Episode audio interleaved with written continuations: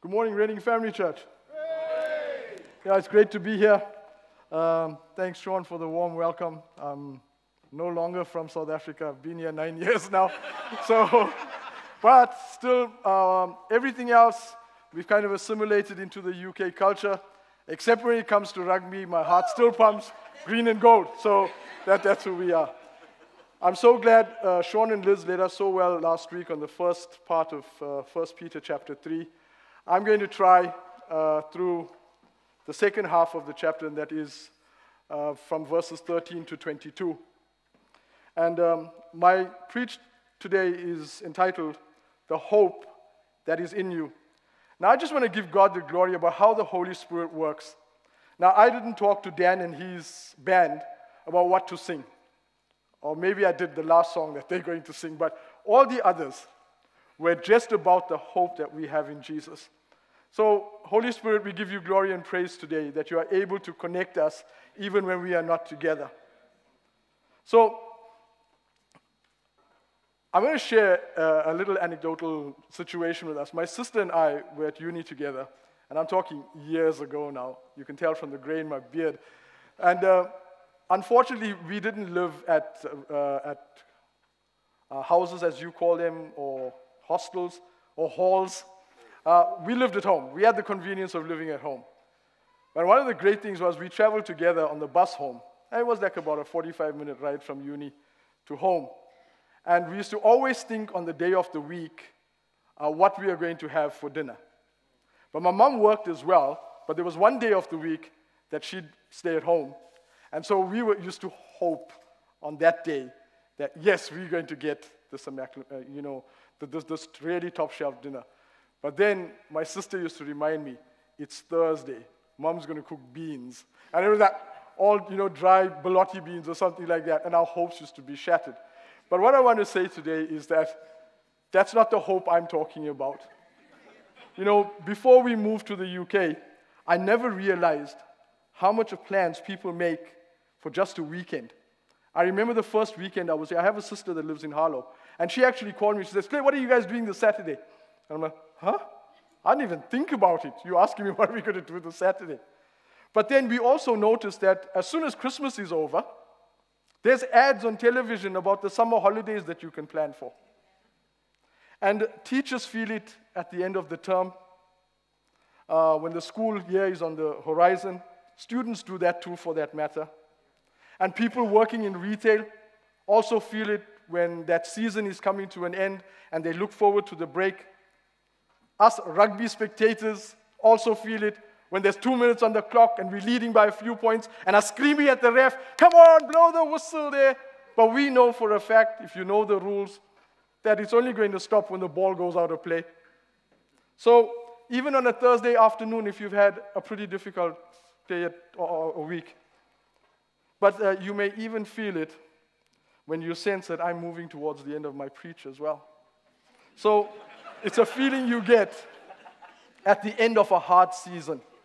And inside, there are good things on the horizon the summer break, the holidays, the Pimm's in the garden, or maybe just the roast dinner you're thinking about after this meeting.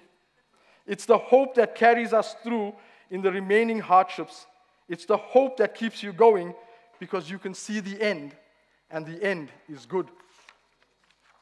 You know, there's a Dr. Chan Hellman, a professor of social science at the University of Oklahoma, and he says, Hope is a belief that our future can be better than our past, and that we have a role to play in making that future a reality. This positive expectation of the future is grounded in three simple elements goals, pathways, and willpower. But let's see what God's word has to say. Let's read together 1 Peter 3 13 to 22. So if you have your Bibles and uh, you saw me carrying a paper one up here, that's for Liz. And then I also have my phone, just in case I have to look at something. All right, so for all you people with the phones. But seriously, 1 Peter 3 13 to 22, and this is what God's word says. Now, who is there to harm you if you are zealous for what is good? But even if you should suffer for righteousness' sake, you will be blessed. Have no fear of them, nor be troubled.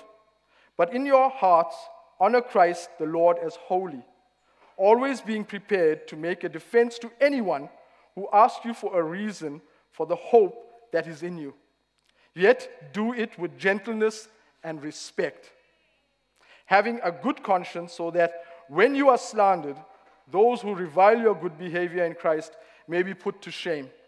For it is better to suffer for doing good, if it should be God's will, than for doing evil. For Christ also suffered once for sins, the righteousness for the unrighteous, that he might bring us to God, being put to death in flesh, but made alive in the Spirit, in which he went and proclaimed to the spirits in prison, because they formerly did not obey when God's patience waited in the days of Noah while the ark was being prepared, in which a few, that is, eight persons, were brought safely through the water. Baptism, which also corresponds to this, now saves you, not as a removal of dirt from the body, but as an appeal to God for a good conscience. Through the resurrection of Jesus Christ, who has gone into heaven and is at the right hand of God with angels, authorities, and powers having been subjected to him. It took me a good few readings to even slightly understand what Peter was trying to say here, and also to stomach and accept the truths that Peter has written to the Christians in this passage. We're in deep waters, church, but there's some clarity here and uh, some help for strugglers like me. So let's pray together and hear what God has to say to us. Father, we are talking about difficult things here today, but they are difficult truths which you counted as worthy as being in your word. So help us, Father, illuminate our hearts and minds by the work of your Spirit so that we may see Jesus more clearly. We need to see him so that we can have hope and act as your people here. So help us, we pray, in the name of the risen Christ who died to bring us to you.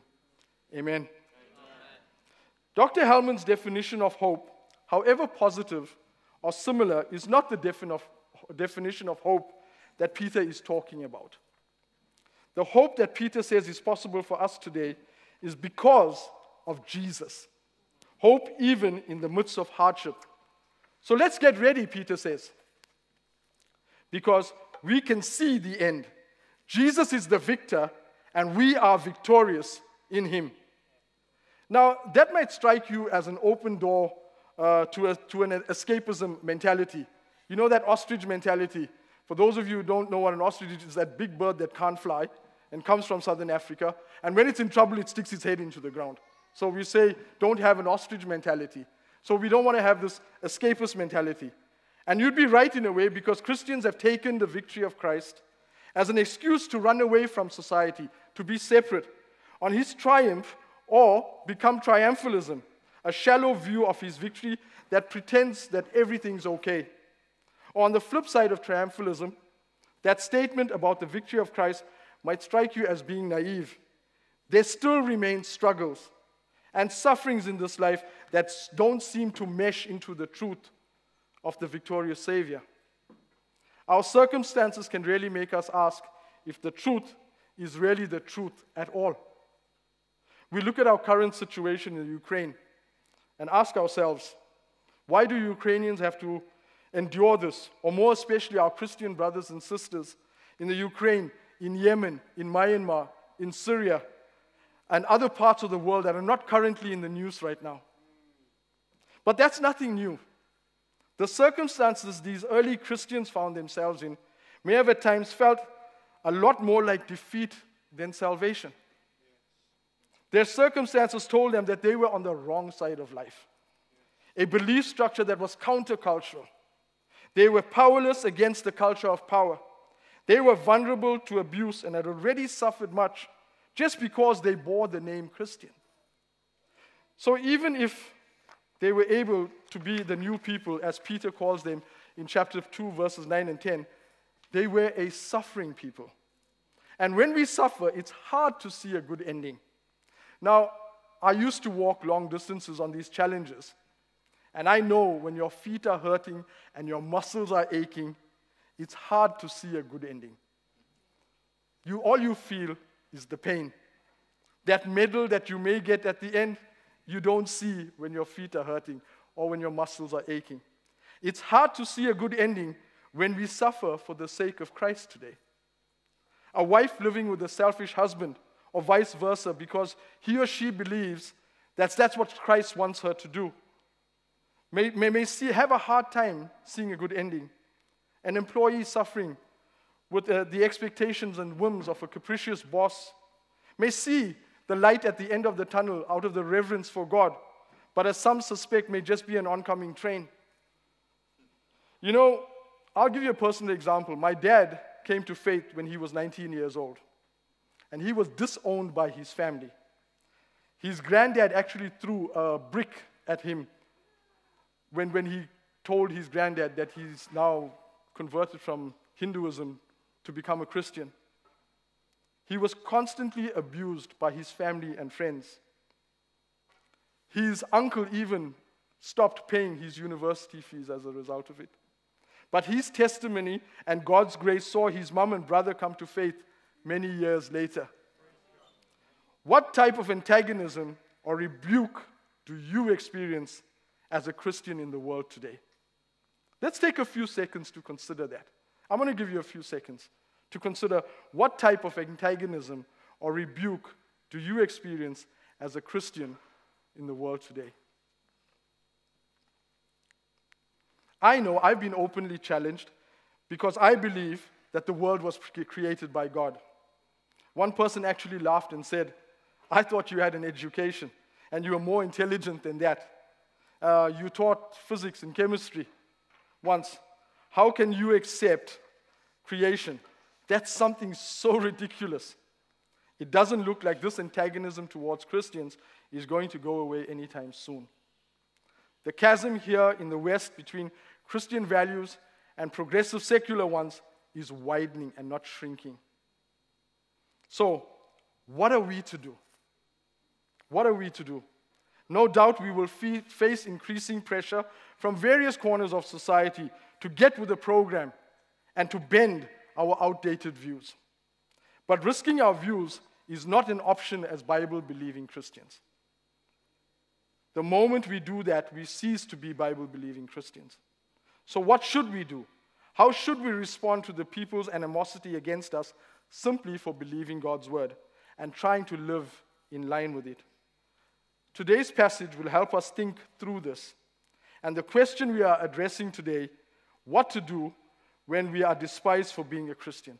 What can you and I do when we are despised for being a Christian? Whether it's suffering mockery from a hostile culture or just suffering waves of powerful temptation from the desires of our own hearts, when we suffer as Christians, it feels impossible to reconcile claims of a victorious Savior with the fact that his people are struggling. But the Lord helps us here. The Father helps us because He leads us back to see Jesus, to see Him as our good ending, to see Him as our hope, because Jesus has passed through suffering into victory. And we have the promise in Him that whatever we endure here, we have been united to Christ by faith, so fully united to Him that all that belongs to Him is ours. His death, His life, and His victory we are reminded in Ephesians 2 8 to 10 For by grace we have been saved through faith. And this is not our own doing, it is the gift of God, not a result of works, and not that anyone may boast. For we are his workmanship, created in Christ for good works, which God prepared beforehand that we should walk in them. Resting in Christ, this thing we call faith, is what this passage is all about. And resting in Christ is what Peter calls us to do, even when our circumstances tell us that it's not working. I know that it's a difficult thing to ask. So let me give you the good news first, so that when you hear the bad news of this passage, you'll still be savoring the good news, and the bad news won't be that bad at all. So I'm going to do the unconventional here and go and not go sequentially through the verses, but flip the passage around to hear what Peter says about the victorious Jesus we call the gospel. When we talk about the victory of Jesus, we talk about what we see in verse 22. We're talking about the risen Christ in heaven at the right hand of God, already ruling over all things. If what we see on the horizon is supposed to encourage us, then this is it. It is the picture of Christ as the victorious king, ruling over all things, his will being done, his people under his protection, his life in his world being as it was meant to be. Christ reigned in all his sovereignty. That's what the New Testament sees when it sees the end on the horizon. It's what we see in Revelation when God says he makes all things new in Revelation 21. It's the promise God made in Genesis 3:15. The promise of the one who would do battle against darkness and emerge victorious, fully and finally accomplished. He shall bruise your head and you shall and you shall bruise his heel. That's the reality just on the horizon. Our hope in Jesus as our King can keep us going. But in the language of verse 22, the kingship of Jesus is a reality that has already broken into our lives. It all speaks of a present and continuing reality. It silently slipped into our world in the incarnation of Christ. But then the victory of Christ was loudly proclaimed. We often rightly think that the resurrection was the arrival of the victory of Christ. But there is also a sense of when the moment when it was won was like the moment it was lost. It seems like a lost cause in the suffering of Jesus on the cross. That's what Peter wants us to understand in verse 18. We need to see the victory of Jesus came through suffering, suffering that he endured for our sake. For Christ suffered once for sin, the righteousness for the unrighteous, that he might bring us to God, being put to death in flesh, but being made alive in the spirit. This is the heart of the gospel, brothers and sisters. It is the good news that there is a God who knows. He loves broken, rebellious people. It's the good news that God does not expect you to get it together so that you can find Him because He Himself came to us in the person of Jesus to deal with our failures and our weaknesses and our outright rebellion. Jesus came and stood in our place and suffered the painful death on the cross. I only found out while doing the, the, the, preparation for, for this preach that the word excruciating is derived from the word crucifixion and the pain and suffering of Jesus. We use that word so loosely these days. Oh, I have such excruciating pain. I mean, I don't think you can even understand what our Savior went on, on, on the cross and what he bore for our sins. The eternal God suffered the weight of our infinite offenses against him for one singular purpose that he might bring us to God, that he might reconcile us to the Father. God endured unjust suffering to win us to himself. Yes, his death was the beginning of his victory. Yes, his suffering was the way that he would take up his reign over all things. But he did not enter into victory through his, without his people, without you who would hear the good news and rest in it as your only hope. Through suffering, Jesus claimed the victory and claimed the object of, the, desire, uh, the object of his desire at the same time, which is you and me. That is the hope that is supposed to keep us going. Jesus is our King who died to win us for himself. And in his victory, we belong to him, no matter what circumstances tell us otherwise. Christ also suffered, being put to death in flesh, but made alive in the spirit, which he went and proclaimed the spirits in prison, because the formerly did not obey when God's patience waited in the days of Noah, while the ark was being prepared, and in which a few, that is, eight persons, were brought safely through water. Now, you know, at the beginning I said that um, I had to read it a good few times. This passage here was uh, really the passage that really got me to what is, what, what is Peter actually saying?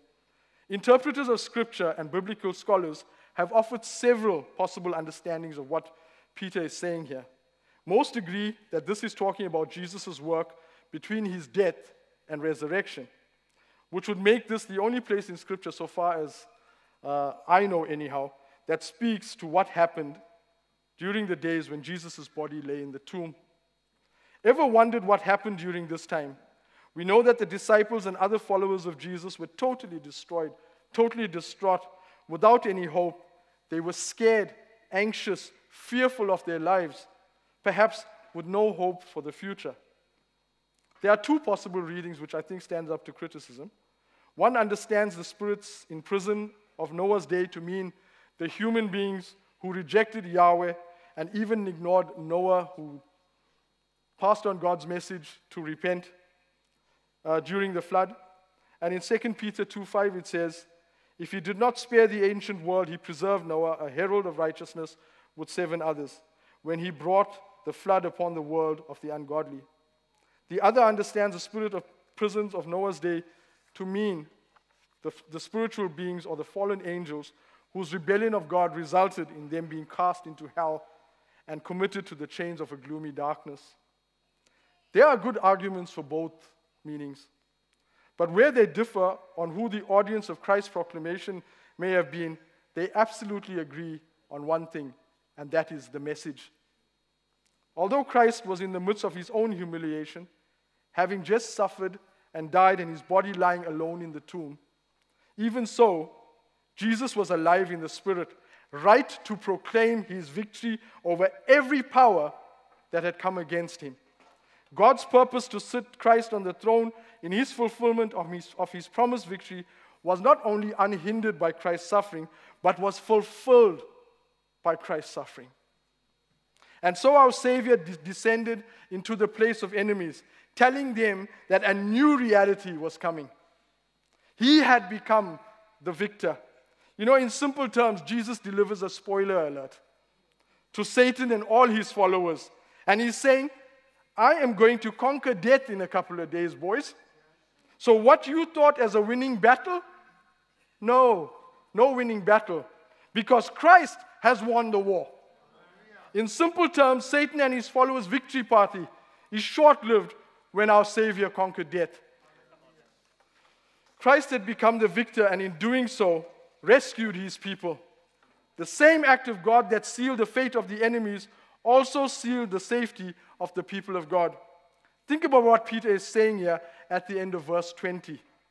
He sees Noah's flood, the, the pattern of the salvation. The same waters that came up in judgment against the rebellious humanity was the same waters that lifted Noah and his family to safety. They were brought safely through the water. In the same way, Peter says, the death of Christ was judgment against the enemies of God. But at the same time, it was God's meaning of rescuing his people. We have been brought safely through death into life by the death of Christ. And that is why we, he can say in verse 21 baptism, which corresponds to this, now saves you. As we come to God with our need, a need for removal of guilt, and a need for Him to enable us to stand before Him unafraid, we come to God expressing our need of Christ because he says yes. Because Christ, who died for our sins, rose again from the dead and reigns victorious. And with our faith and hope in him, we know we too will be raised.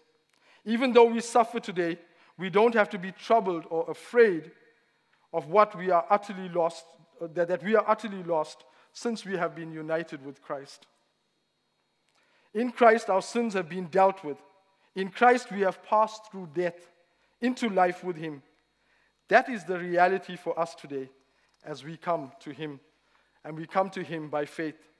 And as we look to Jesus, we see on the horizon the coming fullness of His victory. So, baptism isn't mere, about mere water, it is about a union with Christ by faith and all His benefits that belong to us in Him. And I want to encourage you today, if you haven't been baptized, Talk to Scott, who's here at the front. There's a baptism. Uh, we're holding baptisms over the Easter weekend. Will be a great opportunity for you to publicly show your union that you have with Christ. And the victory of Jesus isn't some momentary truth meant to distract us from today in some pie in the sky, by and by sort of way. The victory of Jesus is a powerful, present reality meant to transform the way you and I live in. It is meant to be the greater hope that dominates over the greater fears of life because the rule of Jesus is the one sure constant in an ever changing and uncertain world. We have come through a pandemic and are coming out of it. I know that many of us have been through difficult times during the pandemic. Many of us have, loved, have lost loved ones. Some of us have lost our jobs. Some of us have contracted COVID during the time when there was no vaccine and people were dying by the hundreds daily. But we can truly say that as a church, although experiencing difficulties and challenges and fears during early lockdown, we have come through having a greater hope that dominates over every fear of this life because Jesus rules and reigns. My real example was seeing Vanessa severely ill during those weeks in March 2020. The worry of if she would make it, considering all we were seeing on the news. I'm sure Joshny and Liz went through similar situations with AB and Sean, and so many others that I don't know about. But we can say that our only hope against the greater fear was that in spite of what we were experiencing, Jesus still ruled and reigned. Jesus still rules and reigns. And I know I was worried, although I was worshiping, but Jesus still rules and reigns. And that's how Peter applies this passage. The whole focus on the victory of Christ is the foundation supporting verses 13 to 17. Peter writes in verse 13 Now, who is there to harm you if you are zealous for doing good or for what is good? He just finished a long section insisting that those who set their hope in Christ are called to follow him by enduring suffering while doing good to others. Even those who cause the suffering, there's possibility that, they, that in the pursuit of good can, if God wills, to bring an end to suffering. If evil is met with good, then evil may end. Even Albert Einstein stated once the world will not be destroyed by those who do evil, but those who watch them without doing any good. But Peter isn't naive, he's a realist. He goes on to say in verse 14, But even if you should suffer for righteousness' sake, you will be blessed. Have no fear of them, nor be troubled. Knowing the reality of their circumstances, Peter understands that suffering produces fear in us. But the antidote for our fear is Jesus. To rest in his victory is to displace all other fears with the hope in him. He says in verse 15, But in your hearts, honor Christ the Lord as holy, always being prepared to make the defense to anyone who asks you for a reason for the hope that is in you. Yet do it with gentleness and respect. You know, I have a healthy fear of cats. they are unpredictable creatures. One second you can be petting them and they'll be purring up total satisfaction. And then in a storm, they like stick their claws into you. But there are cats, and then there are cats. I mean big cats. Now, I come from Africa. So you get lion, cheetah, leopard. They make, that's India. But anyway, but those are big cats anyway, David.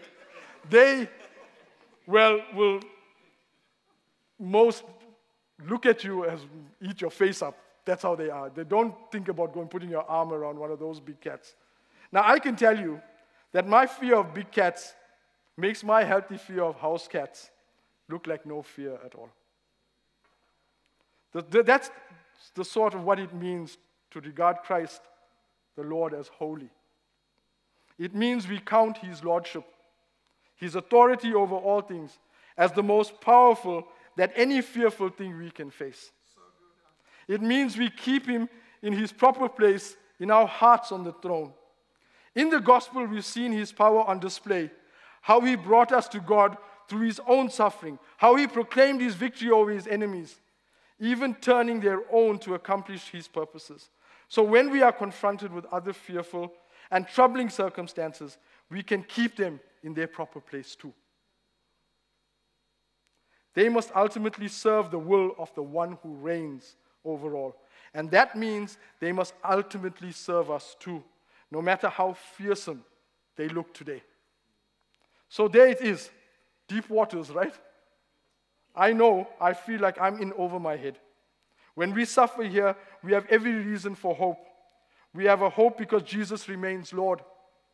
We have a hope because he has brought us to God through his death and resurrection. By faith in him, we have been united to him so that we have entered into his victory both now and in the age to come.